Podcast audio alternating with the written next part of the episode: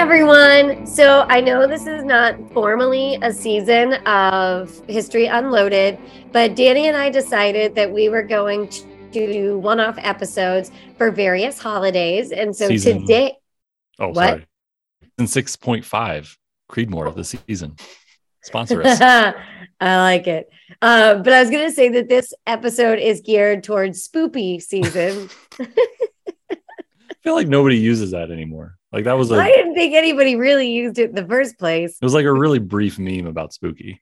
And I don't actually know what it means. So, Danny, explain spoopy season. You want me to explain it? You should explain it because Oh, I don't I- remember what it was, but I made the joke. I think that spoopy is just a weird meme from a few years ago that for when things are kind of spooky and kind of funny. I think. I could be That's an don't go look it up on Urban amazing. Dictionary. That's an amazing description of our podcast. Kind of weird and kind of funny and not really either. uh, so for this Halloween episode, we wanted to well. Just real quick, when we were planning a Halloween episode, I was informed that we could not talk about Sarah Winchester again. So we had to get a little creative.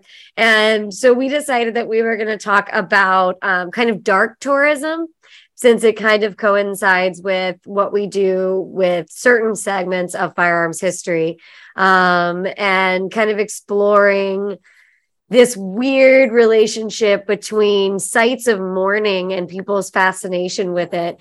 And I don't know if that was on the microphone, but my dogs are going to have a fight That's while all we have this conversation. But I'm just going to keep going um, because Callie hasn't made an appearance yet. But anyways, I digress. But um, the kind of the the thought I wanted to start on, and then we can go from there, was at the 150th anniversary of the Battle of Gettysburg. Um, there was a conference, and one of the academic historians, and you know they love to ruin everything, but they you know went up and they said that they thought it was really weird that as a Civil War historian, that people come up to them all the time, and when they say what they do, people's response is, "Oh my God, I love the Civil War." And I just, but like you think about Yeah. it, like that's like, oh yeah, I love that part of history, but like that's kind of messed up. And so I figured that was a good intro into. That is that is an excellent intro, and I would like for just a brief moment to defend all the people that love morbid topics. Like I think it's okay to say I love the Civil War because you're you love learning about it, you love studying it, and it is okay. And we don't have to be snooty and like be like, well, you're not allowed to love the Civil War because it's just a really terrible event. Like the people saying they love it, rec- I think there is a recognition because I would say that still that I did it just the other day at our conference here. I was like.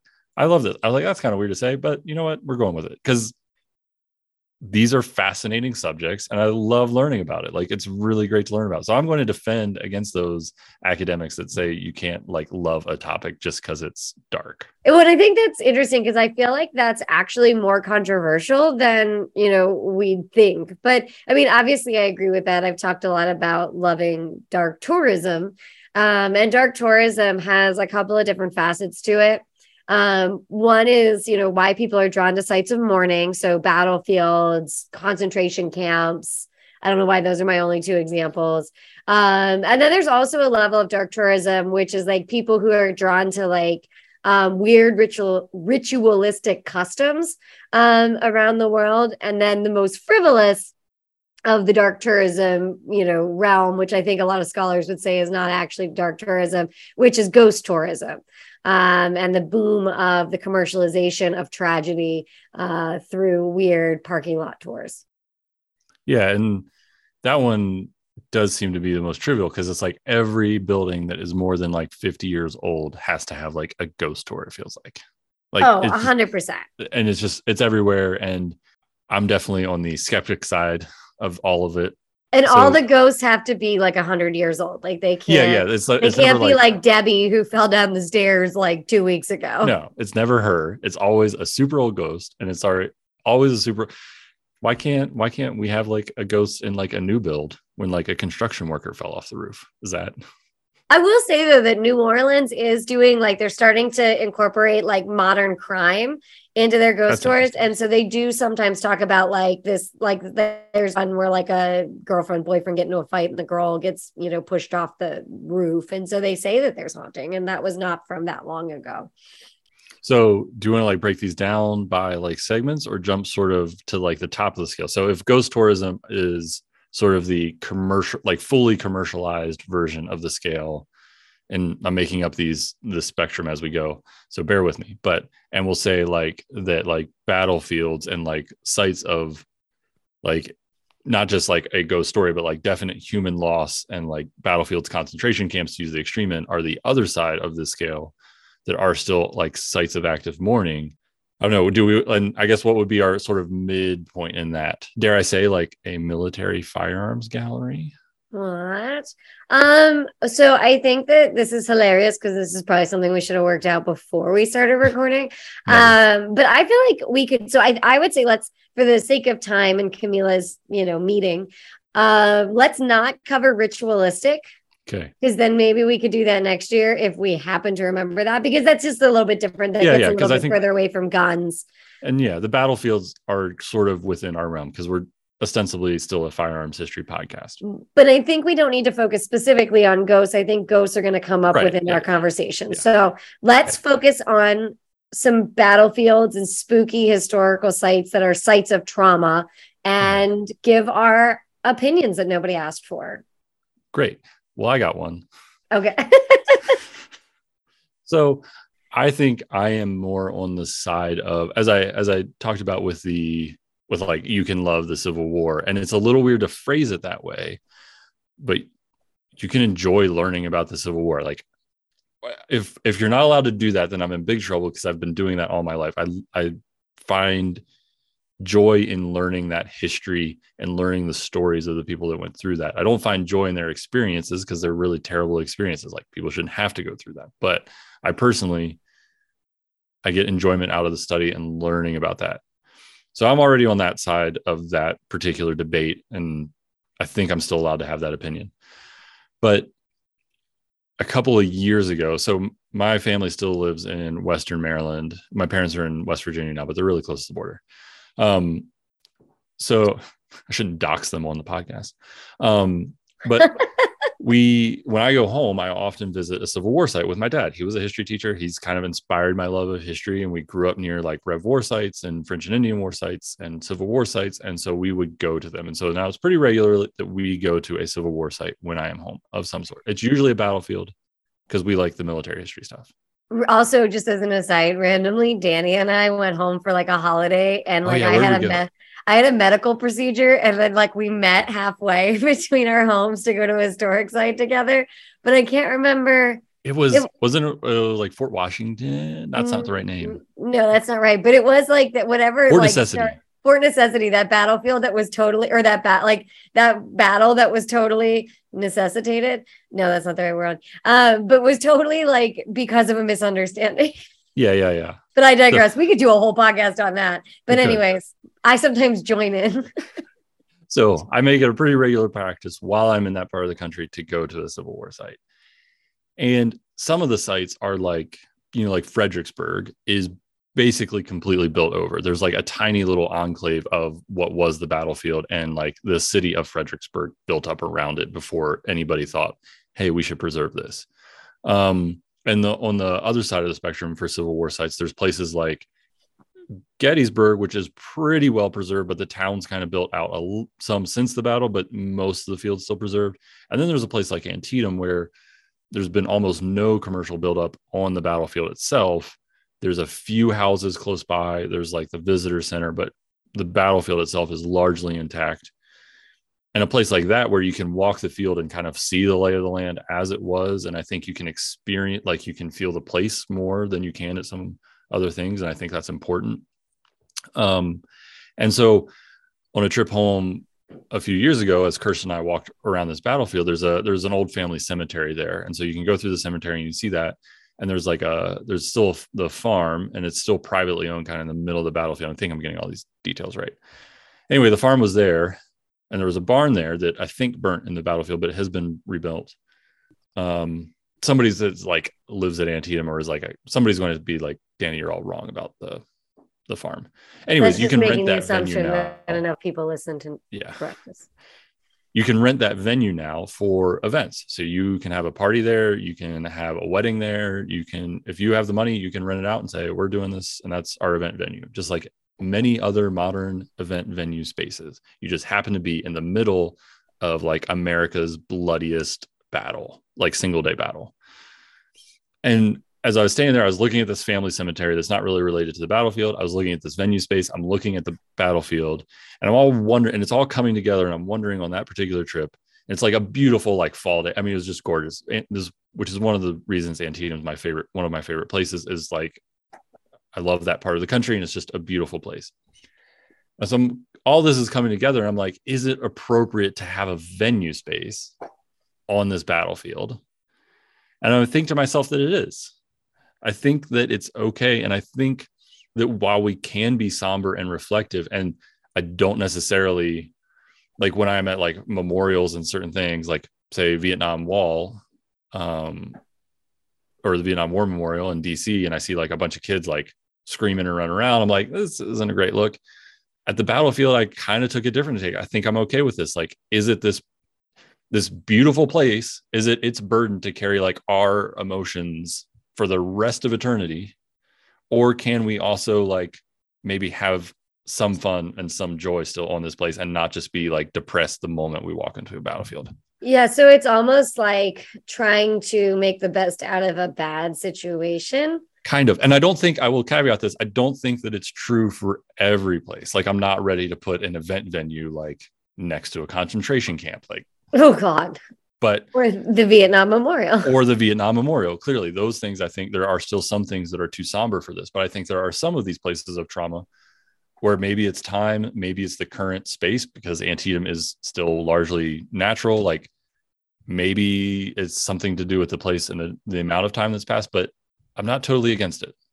Well, and I think though that there's a a realm of disassociation, like if it's uh, and um, if it's like a building that happened to be on the battlefield, but nobody got murdered in there, you know, or it didn't necessarily get like overrun by like uh, you know, a general or whatever as like a headquarters, like that to me is a little bit different than like just being out on the battlefield.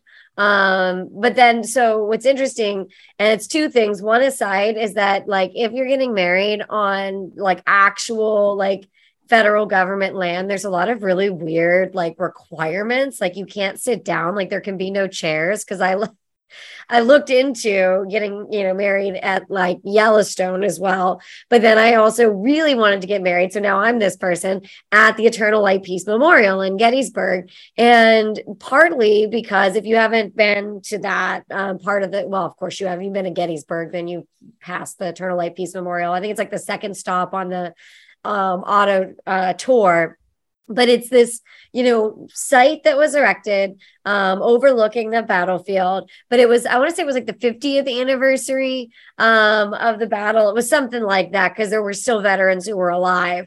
And it was basically a reuniting of the country. And so there were confederate soldiers and there were union soldiers and they all came to dedicate this memorial. And then at the top of the memorial is a flame and the flame can never be extinguished. Um so like if it's raining or whatever the flame is always going. And i just like for me like i just thought that that moment of unification and the the you know metaphor of the flame was a really beautiful sentiment that would you know marry well with the wedding. Uh, see what I did there? But, you know, but then as I got a little bit older and I looked back at it, you know, it was kind of like, oh, I guess that is morbid. I'd never thought about it that way because I'd always thought about it in this really positive way of making, you know, something beautiful out of something so tragic. It's, that's really interesting because that's even like, that's just sort of picking a spot on the battlefield to get like to get married you know because the one i'm talking about i guess is a little bit different because there's like a pri- still a little piece of private land and it's like been effectively used as an event um space and then there's two like antietam itself like every year is a big fourth of july concert um i don't know what it looked like the last few years with covid and stuff but like that was the Fourth of July thing that we went to as kids was there's a giant concert on the battlefield. There's a band, like a huge band, um, like the Maryland Orchestra or something like that. The Maryland National Guard rolls out a battery of artillery and they play the 1812 overture with cannons, which is awesome. And they're, you know, you're firing cannons in celebration on a battlefield where cannons were like fired in anger. Like there's some, there's something there. I don't know what it is, but there's something there. And it's like a big celebration of America's independence on the site of tragedy. And you're now, and that's not on the private property, that is on like the public grounds of the battlefield where like, and part of like the Confederate line, I think would have been, you know, in that position. So it's where fighting took place. It's, you know, there's none of those sort of caveats that it's like a modern memorial or a modern event space. It was just like a big concert. Everybody's partying, celebrating, having a good time. It just happens to be on this battlefield. And you're, um, I think you thinking about doing a wedding in that kind of space is a little bit closer because that would, if I'm understanding that where you would do have the ceremony, that would be just on the battlefield, not necessarily on like a nearby space. Sidebar, that also is, I think I've talked about this before when we listed some of our favorite objects, but that's where there's two Whitworths. If anybody wants to see an actual Whitworth cannon, FYI. Um, so I just like was listening, but I ran and got a book. There's a good book. I haven't read through the whole thing, so I apologize in advance because it does talk about like sites of mass violence. So I have no idea what his opinion on that is. But um, the book is called Shadowed Ground. Um, and it's uh, America's Landscapes of Violence and Tragedy. And there's some really interesting topics of conversation because you were, you know, mentioning like uh, battlefields where things are preserved. But then there's also this kind of interesting um, conversation that he has. Um, uh, and he says, um, and this is through the example of Salem, Massachusetts, but um, you know, looking beyond the question of why some tragedies inspire memorials, whereas others are ignored or effaced. And it's this conversation of like there are some things like battlefields where we commemorate it and then it is there forever, and we you know interpret the history of it. But then there are also history. There are also things that happen, obviously everywhere, that were historic that we don't want to talk about anymore. And then as a result, it barely gets a plaque or even any acknowledgement. And the the example he was using was the fact that the Salem witch trials, uh, which also would have been a really interesting topic of conversation for this podcast, um, really only was this tiny, tiny part of Salem history. Um, there was a much larger industrial component, but that um, the locations of where the women were, you know, hung or hanged, sorry, um, you don't like nobody knows where it is. There's no memorial, there's no plaque. So there's like a weird, creepy, like how you know museum um, about it but that's not like everything else has been completely expunged from the area um, because it's not something that you know they want to be remembered for. And so it is kind of interesting like you know what what survives um, because people feel that it's something to be remembered and what doesn't survive because it's something we don't want to remember. And uh, wow. That was like yeah. whoa. And I think too, there's an aspect of like how participants want to be remembered because with a civil war, at least, you know, something like the Salem witch trials, we don't really have the victims. How do I want to be, you know, they didn't give voice to that. But with the Civil War, the veterans for many decades after, they wrote about their experiences. They visited the battlefields themselves. Sometimes they reenacted it. Like there's there's all these really interesting facets where the veterans themselves seem to kind of give a blessing to like these spaces can still be used. Um, that's pro- that's probably going too far to like, and I'm like, I'm sure there were veterans that were too traumatized to return those to, to those events. I'm sure there's that's putting a lot on them, but I think to at least some extent, the veterans themselves spoke to how they wanted these places to be remembered, and some they did really positively some you know that we can debate how and why they did what they did for a long long time. But i think the important point is that within their lifetimes these things were starting to be commemorated on the battlefield and they had some input on how um, how they were. And at least in particular with civil war veterans it seems like like i said sometimes they participated in reenactments. Um, they got together and like shook hands and were drinking buddies on the battlefield like many years later. So that plays a role, I think, in how we are okay with using the spaces. There's some interesting scholarship too um, from the 1890s. Well, scholarship's not from the 1890s; it's about the 1890s, um, because this idea of commemorating um, tragedy becomes incredibly popular in the United States. Um, so um, this period I, have weirdly actually done scholarship on this but it's been so long since i thought about it. Um, you know when you get into like the 1890s the memory the collective memory of the civil war is starting to fade. And so people uh, the people that are there you know the soldiers are you know not you know are dying off. Um, you know and so there's this like desire for you know the country um, individuals and the you know which ultimately make up the collective to hold on to it because they don't want to forget this horrible time in our history as to not repeat it. But as a result you start to get um, like um, trompe l'oeil art you know trickery art. You see a lot of that and it's you know a lot of times it's a gun hanging on a wall um, my name is william harnett and the faithful Colt um, or it's a lot a lot of time you know civil war uniforms and uh, like either a gun or like a trumpet or like something. And they, they, this this art is to simulate reality. Um, and then at the same time, you get a lot of people collecting the artifacts. So we're talking about you know not that long past the war, but people basically like there's this like like you said there's almost an approval um, from some of the people that you know lived it but then now people are like we're starting to forget and we can't forget um, what happened.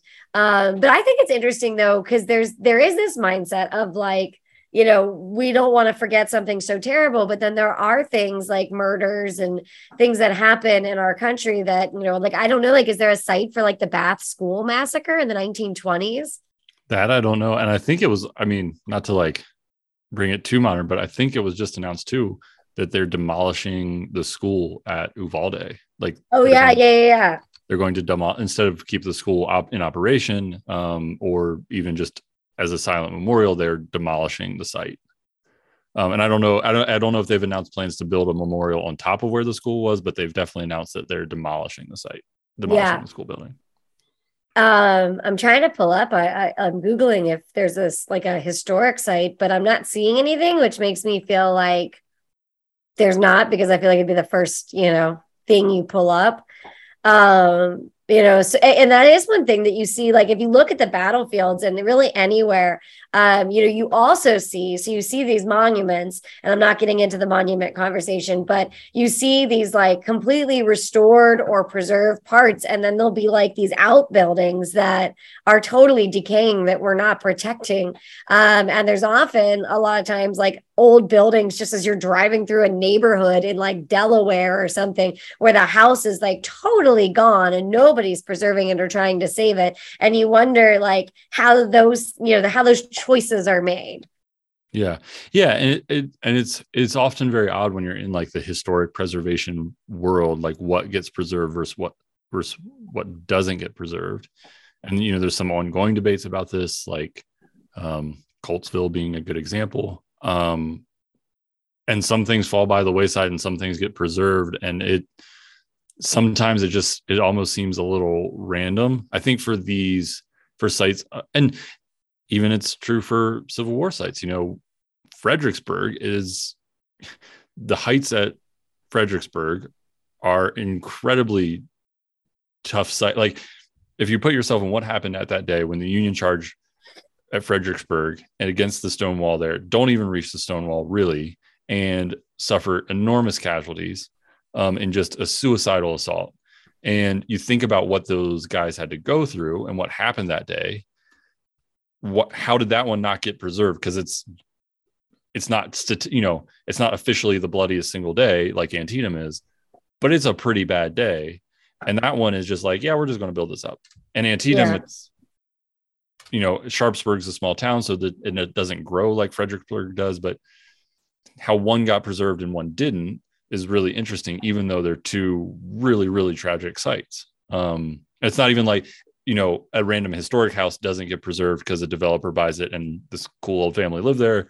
And the next, you know, the neighbors one did get preserved. It's not even that kind of discussion. It's like these are really, really tragic sites and they're not even like the mundane and one gets preserved and one do- doesn't really it's almost like whatever some like little old lady wanted to preserve in like the 1950s yeah it, and a lot of times that's it it's like somebody champions the cause and finds the resources to preserve it um, that's a big part of it is if the site had a champion when the when a time to protect it um, that's certainly an aspect of how things get preserved. So here's something. Um, okay, we talked about like marriage and weddings and events on the space.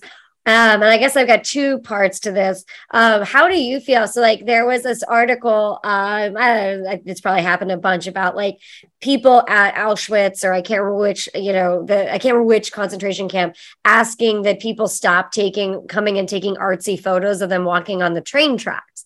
And you know, nowadays with a you know very photo selfie oriented culture you know what do you think i'm intrigued because i'm not quite sure about like the way people take photos if you take photos how you behave when you go to those things you know is it okay for your kid to be running around having a good time you know on the you know on ultimately an open mass grave on a battlefield um you know or is that a good thing to have you know life you know, be there. So, what do you, I just, with no preparation, Danny, how do you feel about photography on the battlefields? And my answer is probably, you know, I'm going to take a cop out and say it's different for different sites because you see, I mean, if you go to Antietam in the summertime, you will see it there. You will see people taking photos in, um, in Bloody Lane on the sunken road. You'll see people taking photos at the Dunkard Church. Um, you know, where you know, ironically, where like battlefield photography emerged in the US with mm-hmm. Antietam, especially, um, and that famous photo of the church. Um, and you'll see people taking, you know, they'll be taking family portraits or, or so, and they'll be taking selfies and they'll be doing the Instagram thing. And it's really tough because how can I say I'm kind of okay with it there because it's never bothered me there, but I'm not okay with it at Auschwitz? Is it the scale because so many more people died? And it was, you know, at least with Antietam, you can kind of make the argument that people had some agency in what happened to them at the battle to a degree, because it's two sides meeting uniformed enemy combatants. And you have a way to fight, you know, whatever side you're armed, you are armed, you are fighting the opponent. Like there's some agency in that, even if you're like under orders to do, you know, to fight at like penalty of death if you desert, right? Like, so you kind of don't have a way out, but at least you have like a musket to fight off your opponents. People at Auschwitz have nothing. They are subject to extermination, uh, and on a scale that's far greater than Antietam. And I mean, I would think that I, I I get that, and I think it's you know more about like taking photos for clout um, right. with that particular. But I would also like to say that I mean, don't think that everybody had agency to make decisions during the Civil War because a lot sure. of times, yeah, absolutely, you know, yeah. Um, Southern people would send their you know enslaved person as a proxy. Yeah, and part of the um, battlefield of Antietam is that like the supply wagons were being moved by enslaved people, so there were enslaved people present at the battle. So I, I was thinking more in terms of the combatants. Yeah. Um, so I overlooked um, that but then what I was going to follow up with, but then I reached this dangerous point is like, I hate to be crass about this, but I can't think of another way to say it. And I'm, this might be what gets me canceled, but does that just mean that I have like a body count where I'm like, this is okay and not okay? Because Antietam's a few thousand killed, 23,000 casualties in total, and Auschwitz is a million. Like, and I'm okay at Antietam and I'm not at Auschwitz. But I'm also, but to your point, there's also a difference in photography because photography can be you know it's an art form so it can be very commemorative. So somebody could be taking a photograph of auschwitz to commemorate their experience there to showcase the tragedy. You know that could be part of the the photograph they're taking is a commemoration. And there can be just the glamorization of themselves in this place. And i think that's where you also have to think about the attitude. But then you're like on this weird case by case like you know all right your photo is cool because you're not wearing a trendy hat and your photo is not cool because you are like you put a filter on it. Like well, that oh filters. Like even. that to me seems weird and it's like it's a, a it's a very complicated issue i think of you know because i think the easy answer is say oh these dumb instagrammers taking pictures at Auschwitz how could they? Um and to i think that's true to an extent but i also don't think that all photography there is in that vein. And I and I guess what I'm saying is really that I'm more okay in with photography at a place like Antietam because maybe it's the amount of time that's passed maybe it's the scale of what happened there maybe it's the agency of the combatants I, I, don't know but i think i think that part of it and this is me projecting onto you but i think part of it is that it, at least at sites in the united states for us there is a personal connection to it right. so it's almost like a little bit of like ownership of, of the history um you know or you know where you are from danny you know like you may like I have, you know, I have an ancestor that fought at the Battle of Gettysburg, you know, so not that I know him or means I know, you know, what the experience was, but I think there's a level of like, you know, we're not necessarily the stranger walking into the historic site. You know, this is a part of our history, our collective memory. Um, but I don't know. Uh, but that was also made me think about like um, swag, you know, than like the gift shop and the monetization. And that actually yeah. is going to get me also to a few minutes on ghost tourism because I do want to talk about this. I, um, I would though. also say that I regret making go- jokes about spoopy um, at the beginning of this episode when we have gone so deep into like a, a real dialogue, but I, it's too late now. It's too um, late. I can't take it back. But, but so swag. I was also going to say, I'm guilty of this Instagram phenomenon. Oh, like I'm sitting here judging. Oh, yeah, like, I've well, taken photos okay with people taking photos. I've taken selfies at the battlefield. Like, how many? Like, part of my Instagram bit is that anytime I see a cannon at a battlefield, I go look at the muzzle ring to see like the foundry data. And Kirsten almost always takes a picture of me doing that because it looks ridiculous. Here's a firearms con- curator looking down the barrel of a cannon. How unsafe! Ha ha ha. And I do that almost every time I look at a Civil War cannon, and invariably the cannon's on the battlefield. So I therefore am guilty of this thing that I'm now trying to work out in my mind. Is it okay? Would you stick your finger? would you stick your finger in the in the hole in a wall where there was a bullet? Because that's a big thing. People do that. I don't know. Danny's like, could you stop trying to cancel me in this? Yeah, episode? like what is this? Is this just this one giant ambush of Danny? Um, I want to say no, but also I touch every cannon I come across. So maybe.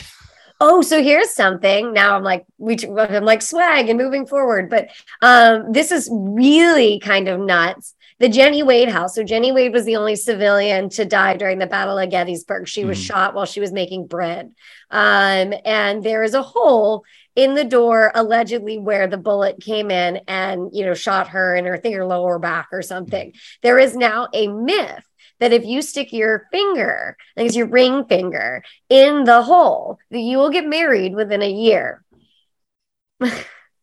So all of these women go to this Jenny Wade house and they stick their finger in this you know, hole in the door that was, you know, allegedly the hole. I say allegedly because I kind of don't buy it. Like I feel like, well, some, yeah, and like once some, you're like some Karen in the 1950s when they were building the historic site, like because it's just too perfect of a of a hole. But that's right. my own weird conspiracy theory. But you, you know, so if you believe that that's you know the hole where it came through, you know, now you have people sticking their fingers in it, trying to, you know, like manifest uh an engagement and it like could not be more morbid. I mean somebody literally like died you know from the bullet going through that door and killing them. And you're effectively trying to catch the bouquet with like their bullet wound. Yeah. I mean it's just like yeah that's that's a really good example. That I, I didn't know that story or the myth. I mean i knew about the story but jenny wade being the one that was killed.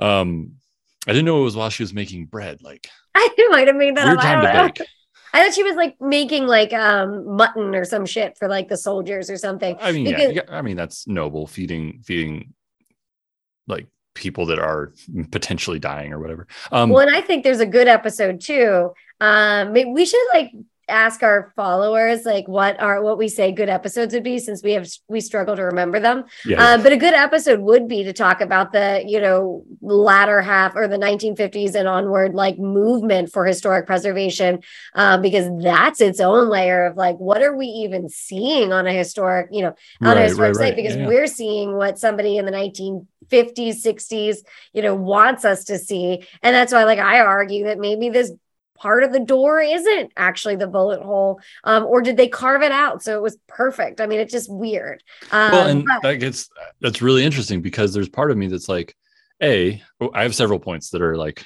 all running around in my mind right now. The first one is that when you spend any amount of time in like a field that deals with provenance of a thing, an artifact, a place, or whatever, you begin to realize just how much of it is like there's some problem, like the house being redone in the 50s, and that's a little perfect. Did you know?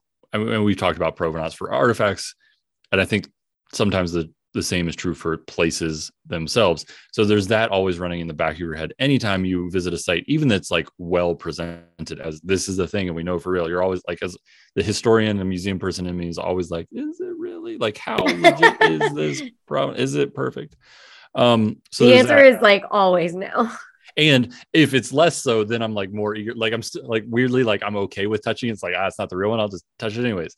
Um, but then there's also the part of me that like I do feel the power of like I think that place and stuff has meaning and power and or else I wouldn't be in this field, right? Like artifacts being able to connect with the artifacts is why I love museums is like I connect with the stuff that was there. Even if we have to wade through mountains of stuff that wasn't actually a part of it, if mountains of provenance problems, eventually you do get to something that was there and was historically important. And that is very meaningful. And I think the same is true of places. When you stand on the battlefield at Antietam, I've had many experiences where I like I go out on the battlefield and this is a very moving experience. There's there's meaning in that place so that's like that's my other caveat. And then there's the third one, which I get the desire to just touch the stuff. Like we complain about it all the time in museums. Like people just want to touch stuff. People want to like ruin our, uh, you know, people want to touch the art and they shouldn't touch the art. But I get it. People want to touch the stuff because it is a connection. So like when you're at a place that offers that opportunity to touch something historic or like part of the building that was there or whatever, I get the desire to do it. So it's it's this very I don't know. I I say all that to be very confused about if I would try and get engaged by sticking my ring finger in the hole in the Jenny Wade door. Yeah.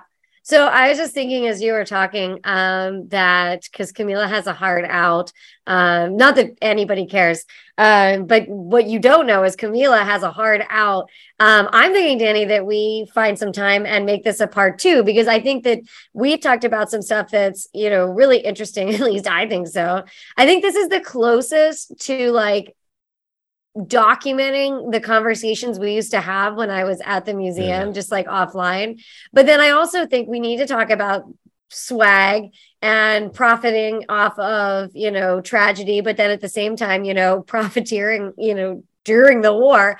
Um, but then also, I think it's kind of interesting because you touched on artifacts and wanting to touch the stuff, but we've talked about the dark tourism of place, but not you know the dark tourism of a gun that was used in a murder. So danny would you like to extend this conversation?